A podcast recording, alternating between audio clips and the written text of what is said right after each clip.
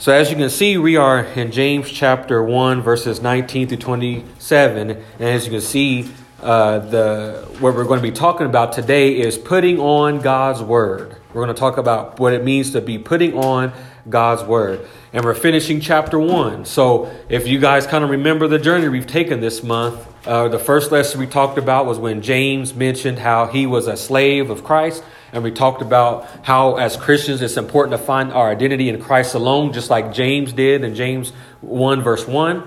And then uh, we learned about what it means to patiently endure trials as Christians because God does test us and what we need to do to prepare for those trials.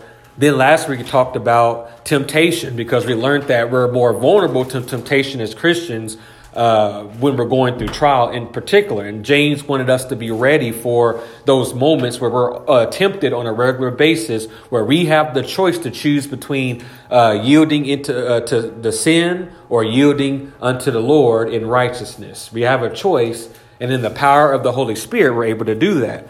But now we're going to, uh, on this last part, James talks to us about listening and doing. As you can see, he talks to us about what it means to put on the, the Word of God. And as you can see, the main point, Michelle, you can go to the next slide. And the next slide.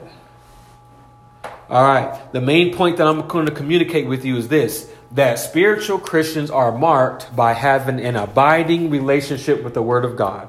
Spiritual Christians are marked by having an abiding relationship with the Word of God. I don't know if you guys know what that word abide means, but abiding in God's word means receiving it through uh, hearing and reading the word, but also by thinking about it and letting the Holy Spirit put it into action in our life. I don't know if you remember, but the first time I told you about what James' book is all about, it's all about us putting our faith in action. He does, in other words, he doesn't. It's not good enough for us to just say we believe God. He wants to see that that lived out in our actions as Christians. So this is why this is vitally, vitally important that we learn. For those who was here at church this morning, this message goes perfectly with what Pastor Carl preached about this morning. Because uh, if you was there, he pretty much talked about Hezekiah. He talked about you know what happened, how he was a reformer in his day, because Israel strayed away from the word of God, and it was a mess, wasn't it? It's all though because they did not abide by the word of God. So, what we're talking about is important because many people deceive themselves, even Christians, they deceive themselves in thinking that they're spiritual when they're really not. So many Christians can be deceived in thinking that they're spiritual because, well, they do go to church on a regular basis. Or, well, because I do give to the poor. Or I do a lot of good deeds. But those things alone do not make you spiritual.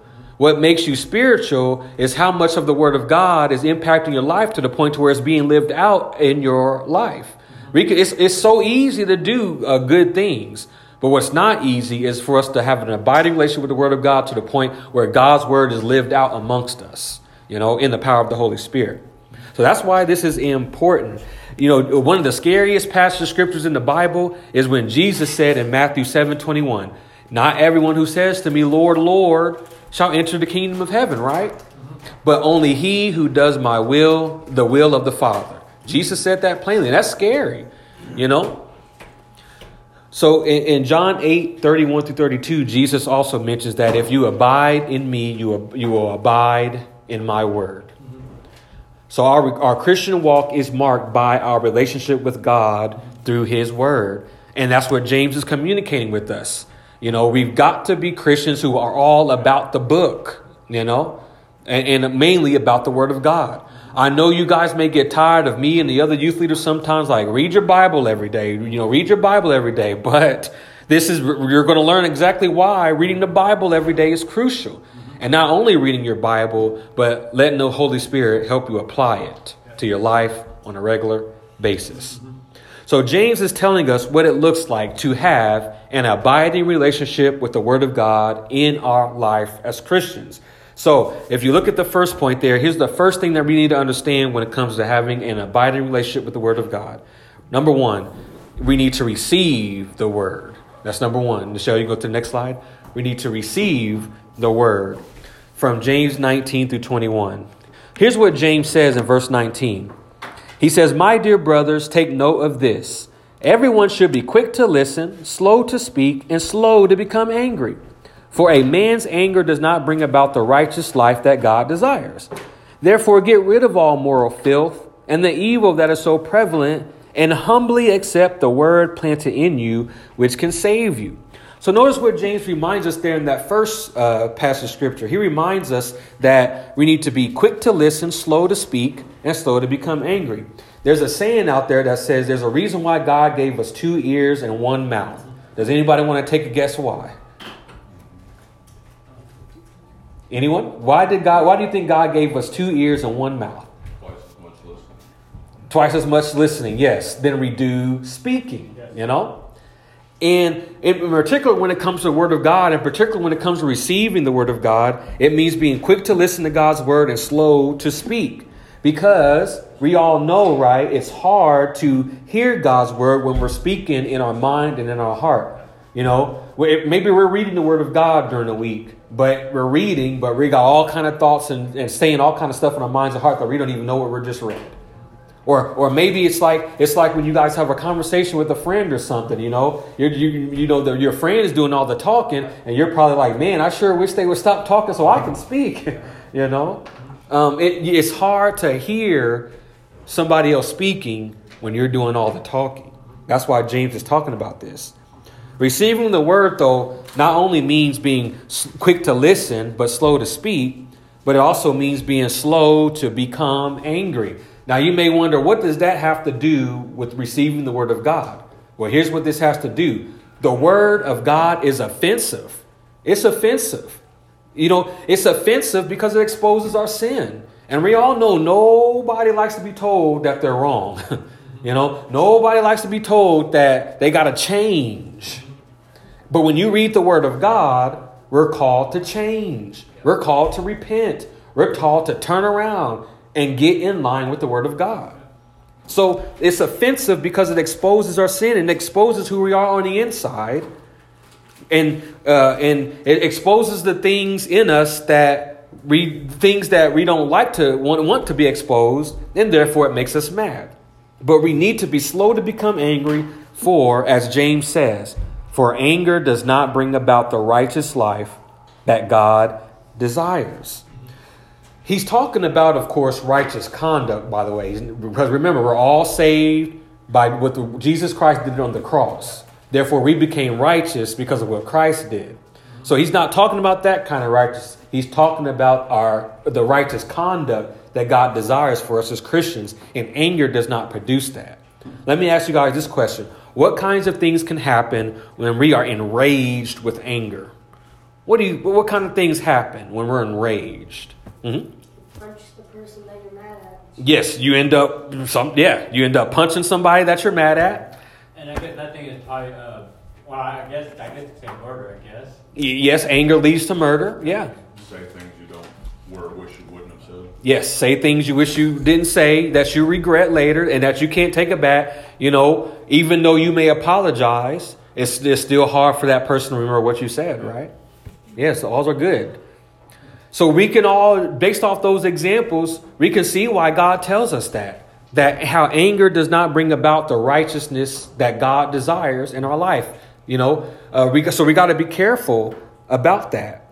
Anger leads to unrighteous conduct and deeds that will ultimately drive us deeper into sin and far away from God. And we do not want to get there, do we? I hope not. Unchecked anger in our life can give the devil a foothold, according to Ephesians 4 26 through 27, which I want to read that really quick. Ephesians 4 26 through 27, which says this It says, In your anger, do not sin. Do not let the sun go down while you're still angry, and do not give the devil a foothold. You see? So, because of this warning, we're told in verse 21 then, here's what James says Therefore, get rid of all moral filth and the evil that is so prevalent, and humbly accept the word planted in you, which can save you. You know, that's what he, he says. Uh, we get rid of all moral filth so that and humbly accept the word of God. Do you know how we get rid of the moral filth in our life? Do you know how we do that? Well, here's how we do it By literally throwing it away. We need to throw away our filthy attitudes. We need to throw away our filthy ad- actions uh, before we start putting on the Word of God. That's why James tells us there to get rid of all the uh, moral filth and evil, but and humbly accept the Word that's been implanted in you. So in 1 Peter 2 1 through 2, it says it like this. I love what this says here. Peter says, Put away all malice and all deceit and all hypocrisy and all envy and all slander. I mean, he's very clear, isn't he? Put away that stuff. But then here's what he says to do in place. Like newborn infants, long for the pure spiritual milk, that by it you may grow up in your salvation. That's how we do it. We, we long for the pure spiritual milk, uh, uh, which is the Word of God. Because as we read the Word, as we memorize the Word, as we study the Word, as we uh, internalize the Word and ask the Holy Spirit to help us apply it to our life, the more and more we're going to get rid of all moral filth in our life because God's going to point out something that needs to change and we're going to be willing to do it by the power of the Holy Spirit. You see? That's how we put away those things in our life. That's not what God desires to be there, to make us more and more like Christ. The word has been implanted in us the moment we believed the gospel and became regenerated and converted. The minute we believe that gospel that's up there. But just like a plant that we may plant, just like a seed that we plant in the ground, what do we got to do to that in order for it to grow? Yep. Water it. Yes, we got to water it in order for it to grow. When we receive God's word in our lives, then we're allowing that seed to grow so that we can put away the moral filth that's in our life. We, we get cleaned up, you know? That's why it's so important to receive the word because we got to be have a humility about the word of God to the point where the word of God is right, I'm wrong, and the word of God's going to uh, I need to let the word of God do what it needs to do in my life so that I can be a holy vessel before God. You see? So that's why James tells us in order to have an abiding relationship with the Word of God, we have to receive the Word. That's where it starts. Because the truth of the matter is, many people reject the Word. They don't want to receive it at all because they don't want to change, because they don't want God to change them, or, or they, they want to hold on to the way that their life is. But as Christians, we should not be marked by that attitude at all. So that, and notice what P, uh, what James says at the end there. He says, Humbly accept the word planted in you, which can do what? At the very end of verse 21. Which can what? Mm-hmm. Which can save you. Which can save you. What do you think that, what's that saving from? What do you think? Mm-hmm. Sin. From sin, yes. And its consequences. Yes. There we go. Sin and its consequences. Now remember what Pastor Carl preached this morning, you know, what happened when Israel rebelled against the word of God? The consequences, right? The consequences that led to them being taken captive to an evil nation called Assyria. If they just heeded God's word, they could have avoided the consequences. So that's why it's important once again. My hope and prayer is that you desperately, uh, you know, want to receive the word of God. Because a genuine Christian who has the Holy Spirit living within them is going to desire the Word of God to have make uh, to allow it to make a difference in their life. So not only should we receive the Word of God, James also tells us if we're going to have an abiding relationship with the Word of God, we also need to respond to the Word of God. Next slide. Yet respond to the Word of God. So in other words, I like to the way I like to um, say this point is this our orthodoxy must become orthopraxy. Now, if you don't know what orthodoxy means, that's orthodoxy is pretty much sound doctrine, you know, biblical teaching. So it's not enough to know and believe the right things, but those the belief of those right things need to lead to it being lived out uh-huh. in our life practically. And that's what James means when he says respond to the word of God. Notice what James says in verse 22 and 25. He says, Do not merely listen to the word and so deceive yourselves. Do what it says. Because anyone who listens to the word but does not do it, what it says, is like a man who looks at his face in the mirror, then after looking at himself, goes away and immediately forgets what he looks like. But the man who looks intently into the perfect law that gives freedom and continues to do this, not forgetting what he has heard, but doing it, he will be blessed in all that he do. Am I the only one here tonight that wants to be blessed by God in everything that I do? You know, I hope not. Because from our text, we learn that we will be blessed by God when we intently look into the perfect law of the Lord, when we, when we uh, do it in such a way that we live it out by the power of the Holy Spirit. We will be blessed by God because we're responding to the Word of God in obedience. And God always blesses obedience. That doesn't mean that we still won't go through hard things now. I'm not saying that. But God does bless obedience. James tells us that it's not enough just to read the word and listen to the word. That's important, but that's not enough. We are deceiving ourselves if we think that we're spiritual by just reading and hearing the word. Satan knows God's word, but guess what? Does he apply the word to his life? No, he doesn't. he wouldn't be where he's at today if he if he had applied, uh, if he had complied with the word of God, you know? He rebels against us to this day, and guess what Satan still tries to do to other people, especially Christians? Get us to rebel against the word of God. And we talked about that last week, but that's what Satan does. So, as Christians, um, we need to apply the word to our life, and that's what it means to do it, as James says in the text. Because then in verses 24 to 25, he says, After looking at himself, he goes away and immediately forgets what he looks like.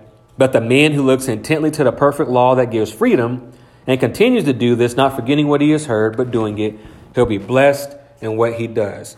I would almost guarantee that every single one of us here tonight, before we go to work or before we go to school, we are in the mirror, right? you know, that most of us, I'm sure, are in the mirror. Why do we look into the mirror every day? What's the purpose of that before we go to school or go to work? Sure you look good. Makes you look good. Yeah, the hair, especially you ladies. Yeah, you know, you want to make sure the hair's good, right? You know? Hey, us guys too, though. You know, what do you say to Michelle? Yeah. Makeup, yeah. Hair for sure. Billy. yeah. Well, Billy, he, he got the beard too. He got to make sure that's all right. You know. Too. but you know that that that's why we look in the mirror every day because we want to make sure before we go out into the public we're looking decent. Hopefully, everybody, you know, we don't want to look just look at any kind of way. You know, when we get before folks. You know, I'm sure that we want to look decent for school and make sure we don't have crust all in our eyes, you know, make sure we don't have dried up drool all running down, you know. We want to make sure we look in the mirror every day because we want to make sure our face is right to be presentable. So if if there's a big pimple on our face or something like that, then we want to make sure we remove it or cover it up with makeup or something before going out to school, right? it's all because primarily we know that when we look into the mirror, the mirror is going to show us a true representation of what we would look like, right? I don't know about you, but the mirror never deceived me. you know, every time we see a mirror, we know that, hey, we're going to get an accurate picture of what we look like. So I, I say this to say this, you guys, because metaphorically speaking, God's word is a mirror in our life that shows us what we really look like. It shows us how much of a sinner we are and how much we are in need of the grace and mercy of God each and every day on a regular basis. It, it shows us how much we really need Jesus. When we read and hear the Word of God, it's going to expose some things in our life that should not be there. Attitudes that need to be adjusted, things we need to stop doing and start doing, ways that we think that are not right. When we look in the mirror every day, what is the first thing we do when we notice something that's, that's not right on our face? What's the first thing we do? Hmm?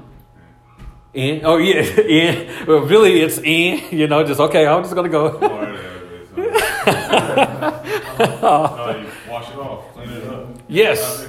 Yeah, you try to fix it. Yeah. You know, you, you wash it off, you fix it. You, you ladies fix your hair. You do whatever you got to do, right? You don't just not do anything about it most of the time. I mean, I know some days, hey, depending on the day, you might just say, hey, I don't care, you know.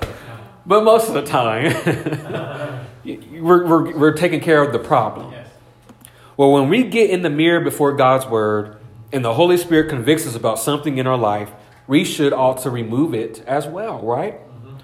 But if we look in the mirror of God's word and then do nothing about it, then we are just like the person who looks in the mirror and forgets what they look like, according to James. When we forget what we look like, we don't do anything about it. And that is how it is when we hear the word of God. That, that is how it is when we hear the word of God, but don't do anything about it. And that's why James talks about that. But James ends once again in verse 25 Whoever looks intently into the perfect law that gives freedom and continues in it, not forgetting what they heard, but doing it, they will be blessed in all that they do. So not only should we receive the word, not only should we respond to the word in obedience, lastly, James tells us that we must demonstrate the word. We must demonstrate the word from verses 26 to 27. James says, If anyone considers himself religious and yet does not keep a tight rein on his tongue, he deceives himself and his religion is worthless. Religion that God our Father accepts as pure and faultless is this to look after orphans and widows in their distress and to keep oneself from being polluted by the world.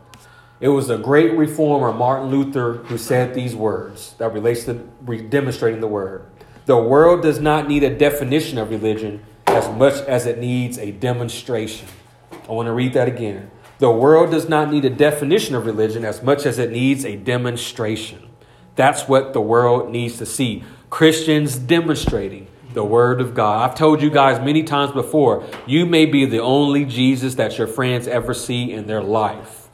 Never, never ever went to church or anything, never heard of the gospel or anything like that. And God has put you in their life for a particular purpose to show them who Christ is through your life. This is what James is addressing in verses 26 to 27. Because when we as Christians have an abiding relationship with the Word of God, our religion will be more than just outward things that we do. Uh, and, and, you know, it, it's going to be more than just things that we do to make us look good, like church attendance, like public prayer, and like tithing. Now, all those things are good, but too many Christians are deceived in thinking if that's all I do, I'm okay with God or I'm demonstrating my religion. But we demonstrate religion outwardly as a result of God's word working on the inside of our life. That's, that's why we do what we do. That's how it should be. James is pretty much stating in verse 26 that if we profess to know Christ but don't apply the word when it comes to our speech, we're only fooling ourselves if we think we're religious. And we demonstrate that we belong to Christ through how we apply the word of God to our speech. So, what is the first thing that is going to come to your mind when you hear someone who calls themselves a Christian talk no better than the average person in the world? What's what you're going to honestly think? You're going to think that, man, they're a Christian, you know? They don't there's no difference. So, this is why that's important to heed. And in verse 27, we see that obedience to God's word will reveal itself in beneficent social activity and stimulate personal self control and in personal purity when it comes to being separate from worldly contamination. That's why it reminds me in Romans 12 2 do not conform to the pattern of this world, but be transformed by the renewing of your mind. Uh, then you will be able to test and approve what God's will is, his good, pleasing, and perfect will. So we learn from this passage that religion has two elements that's acceptable to God kind and loving deeds like helping widows and orphans and living pure before God in such a way that you're unstained by the sins that are prevalent in the world. That's what it means to demonstrate the world, living a life that is totally different from the way the world lives. That's what's acceptable to God. And this is done when you have an abiding relationship with the Word of God that receives the Word, responds to the Word of an obedience, and demonstrates the Word in the power of the Holy Spirit. And you share it with others. So, in closing, I just want to let you know this message that James told us about having an abiding relationship with the Word of God. He pretty much tells us don't be hearers of the Word of God only, but be doers of the Word. And you can go to the next slide, Michelle. Because in the way that we be doers of the Word is by living a life of obedience before God. But the thing is, we simply cannot live a life of obedience on our own, in our own power, and in our own strength. But there is one who did obey all the commandments of the Lord perfectly, the Lord Jesus Christ. Because in Romans 10 4, I'm going to read that to you uh, as we get ready to close. Romans 10 4 says this It says, Christ is the end of the law, so that there may be righteousness for everyone who believes. That's pretty much telling us that Jesus Christ fulfilled all the law on our behalf. And now it's possible for us to live a life of obedience in Christ, who fulfilled all of the word of the Lord. It is through our faith in the Lord Jesus Christ that we can start living a life of obedience to the word. We're not hearers of the word only, but doers of the word that brings glory and honor to God with our life as Christians. Our spiritual reality results from the proper relationship to God through his word. And my hope and prayer is that you that you think about this question that's at the end of your worksheet, which is this. What changes do you need to make this week in order to get into God's word more daily than maybe you do so currently? Because to the extent that you are in the word of God daily and seeking to do it, the extent by which you'll grow and mature and get, bring glory to God with your life as a Christian, to where you're not just a hearer only, but you become a doer. So I'll close this in prayer and we'll be dismissed. I'll see you guys um, Wednesday, Lord willing, and um, and hopefully we have enough people signed up for uh, Winter Jam. Um, but uh, thank you guys for listening. Hope you got something out of it. I'll pray and we'll be dismissed. Father, I just thank you for the word from the, uh, James that we've learned about today. And I pray that from this point on that we would not be hearers of the word only, but that we would be doers. For we know that there's consequences when we don't heed your word. And my hope and prayer is that we all desire to glorify you with our life to the point where we do allow the Holy Spirit to apply the word to our life, not for our glory, not for us to look good, but so we can make Christ famous, that we can show forth who Christ is through our life and be salt and light that Jesus desires. In Jesus' name I pray. Amen.